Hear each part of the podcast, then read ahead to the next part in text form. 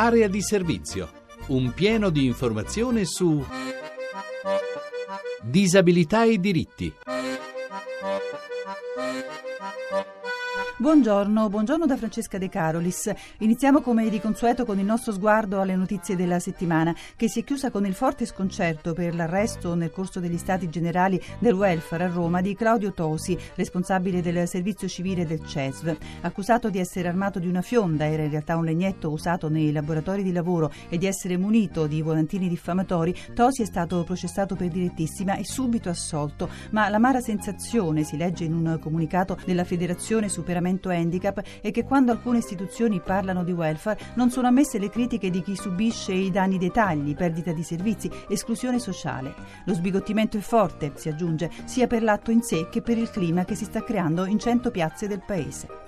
E proprio in occasione degli Stati Generali del Welfare il Censis ha presentato un rapporto secondo cui a Roma ci sono 107.000 non autosufficienti e 80.000 disabili e sarebbero circa 40.000 le famiglie in cui si sommano almeno tre forme di disagio. E a questo proposito segnaliamo la forte preoccupazione per le case famiglia per disabili a Roma e la grande delusione espressa dalla Presidente di Casa al Plurale. Ci aspettavamo dalle istituzioni tutte, è stato sottolineato, che fosse detto con chiarezza quali sono le priorità irrinunciabili di spesa Invece dall'incontro non è venuto alcun impegno. Un parere dell'ufficio legale dell'ANIA ha riconosciuto come non conforme alla legge l'esclusione delle persone con disabilità cognitiva, psichica e psichiatrica dalla possibilità di sottoscrivere un contratto di assicurazione.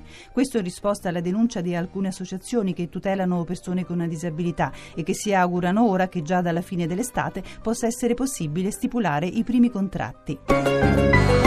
Sette leoni d'oro sono stati vinti dal Cordown e dalla Sacci Sacci all'ultima edizione del Festival internazionale della creatività di Cannes per l'innovativa campagna di comunicazione realizzata in occasione della giornata mondiale della sindrome di Down, che ricordiamo consisteva in una versione alternativa delle campagne pubblicitarie di alcuni tra i più importanti marchi. Nella nuova versione un attore dello spot originale era stato sostituito da un attore con sindrome Down. E chiudiamo con una notizia di sport. Giusy Versace, la campionessa italiana paralimpica, torna dai campionati europei paralimpici che si sono tenuti in questi giorni nei Paesi Bassi con due ottimi piazzamenti, due quarti posti sia sui 100 che sui 200 metri. Forse un po' di delusione per il podio sfiorato, ma adesso inizia l'allenamento in attesa dell'eventuale convocazione alle Paralimpiadi di Londra che è prevista per i primi giorni di luglio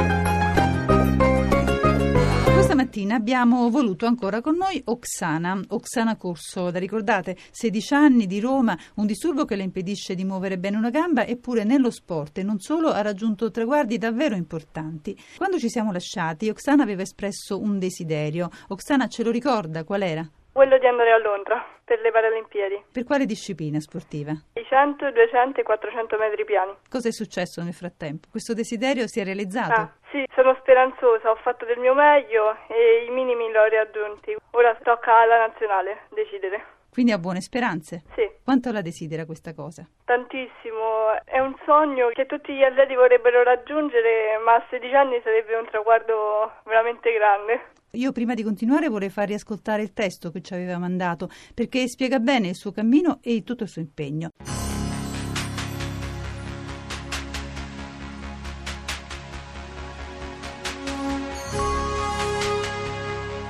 Tutti mi chiedono, ma perché lo fai?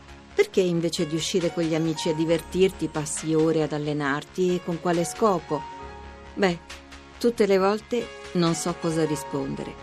È difficile far capire ciò che si pensa e lo è ancora di più se magari gli altri ti considerano diversa.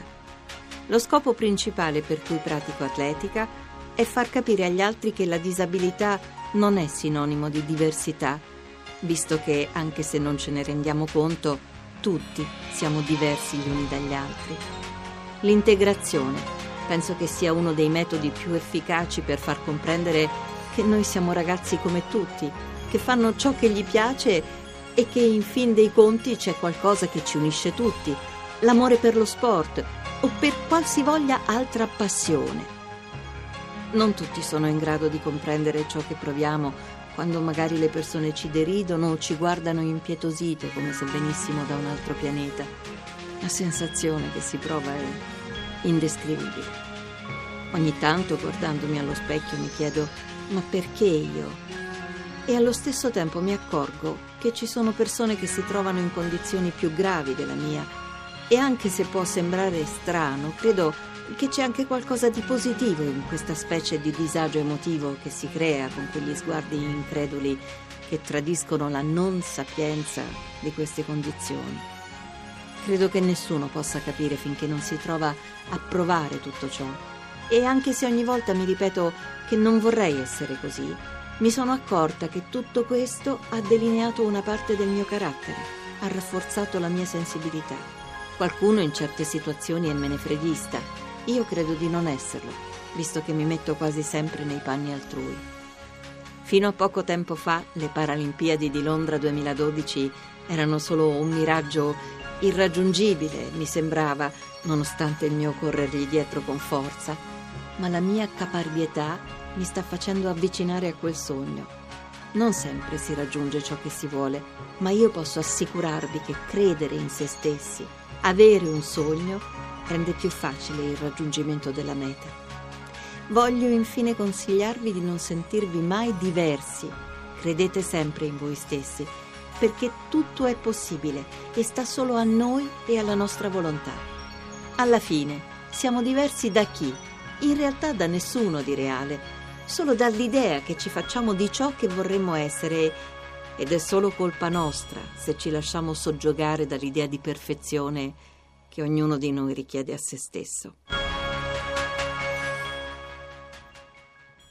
Oksana, non sempre si raggiunge tutto quello che si vuole, ma lei ci sta riuscendo. Andiamo per ordine. Ha continuato ad allenarsi in questo periodo? Quanto? Come? Molto di più, visto che è finita la scuola e mi alleno cinque volte a settimana, un paio di ore al giorno, pure tre alcune volte. Un po' faticosa per il caldo, però faccio il solito allenamento di sempre, con le ripetute, il riscaldamento, stretching e, tutti gli altri elementi. E al suo fianco c'è sempre il suo professore, professor Alessio? Sì, è un grandissimo allenatore e sono veramente fiera di averlo conosciuto alle medie. Cosa le dice in questi giorni? Che sono arrivata fino a questo punto grazie alle mie capacità e felice per me e per tutto quello che sta accadendo. Oksana, so che è stata al Golden Gala. Ci racconta quella giornata? È stata una giornata piena di emozioni, ho raggiunto il record italiano nei 100 metri piani. Sono molto soddisfatta anche perché sono riuscita a placare le paure di tutto il pubblico, quelle cose che mi circondavano. Una prima vera prova? Sì. C'erano anche tante persone importanti e tanti atleti importanti. Eravamo tutti a livello europeo. Sono riuscita ad allenarmi con Bolt e non me ne sono accorta, ero talmente concentrata Come è che successo? faceva gli specifici vicino a me, io non mi sono accorta di niente, quando sono tornata sulle tribune mi hanno raccontato che mi ero allenata con Bolt e non ci credevo. Ho visto Caster Semenia, la Mantia, Di tutti questi, chi è il suo eroe di riferimento? Quello a cui vorrebbe assomigliare? Lemaitre, staff Lemaitre, il bianco più veloce del mondo. È il francese che detiene il record nazionale sui 100 e 200 metri piani. Mi piace proprio in generale la sua tecnica di corsa, molto ampio nel passo, le cose che comunque l'atleta nota nella corsa. Poi ha sempre il sorriso ogni volta che corre, questo è bello. Poi è un bel ragazzo, Il suo ideale? eh magari. Oksana, prima di Londra ha avuto un altro appuntamento, gli europei? Sì, a Stadskanalle, nei Paesi Bassi. Siamo andati in 13 azzurri. Oksana, ma lei farà un po' di vacanze? Speriamo. Però se ci dovesse essere ad agosto Londra sarò felice anche di saltare le vacanze se Partirà per Londra, non ne siamo sicuri. Chi l'accompagnerà? Penso il mio allenatore, credo, e i genitori, ovvio. Che sono come sempre i suoi sostenitori più accaniti. Sì. Senta Oksana, alle persone non sapienti di cui parla nel suo racconto, nel suo bel racconto, cosa vorrebbe dire ora? Che nonostante tutte le avversità che in questi anni mi sono arrivate, ho sempre superato gli ostacoli con il sorriso e continuo tuttora a vivere il mio sogno. E ritornando alla domanda dalla quale siamo partiti, proprio con il suo racconto, perché lo fai? Ora ha un motivo in più. Sì, perché mi diverto, perché sono arrivata a questo livello e perché c'è tanta gente che crede in me. E noi le facciamo tantissimi auguri. E ci risentiamo quando tornerà da Londra allora. Ok. Grazie.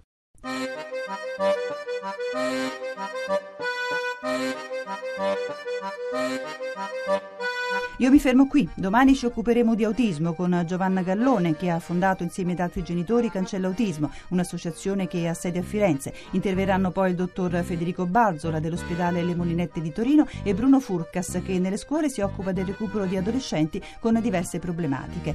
Per il libro del giorno Il paziente grave dalla psichiatria alla salute mentale, curato da Luigi Attenasio ed Angelo Di Gennaro. E per questa stagione questo era il nostro ultimo appuntamento del sabato, ma continueremo ad esserci per tutto il mese di luglio, la domenica alle 10.10. Appuntamento dunque a domani, sempre su Radio 1. Vi ricordo che per contattarci potete chiamare il numero 06 331 72 168 o scrivere all'indirizzo email area di servizio chiocciolarai.it. Per riascoltarci il sito www.areadiservizio.rai.it. Da Francesca De Carolis l'augurio di una buona giornata a tutti.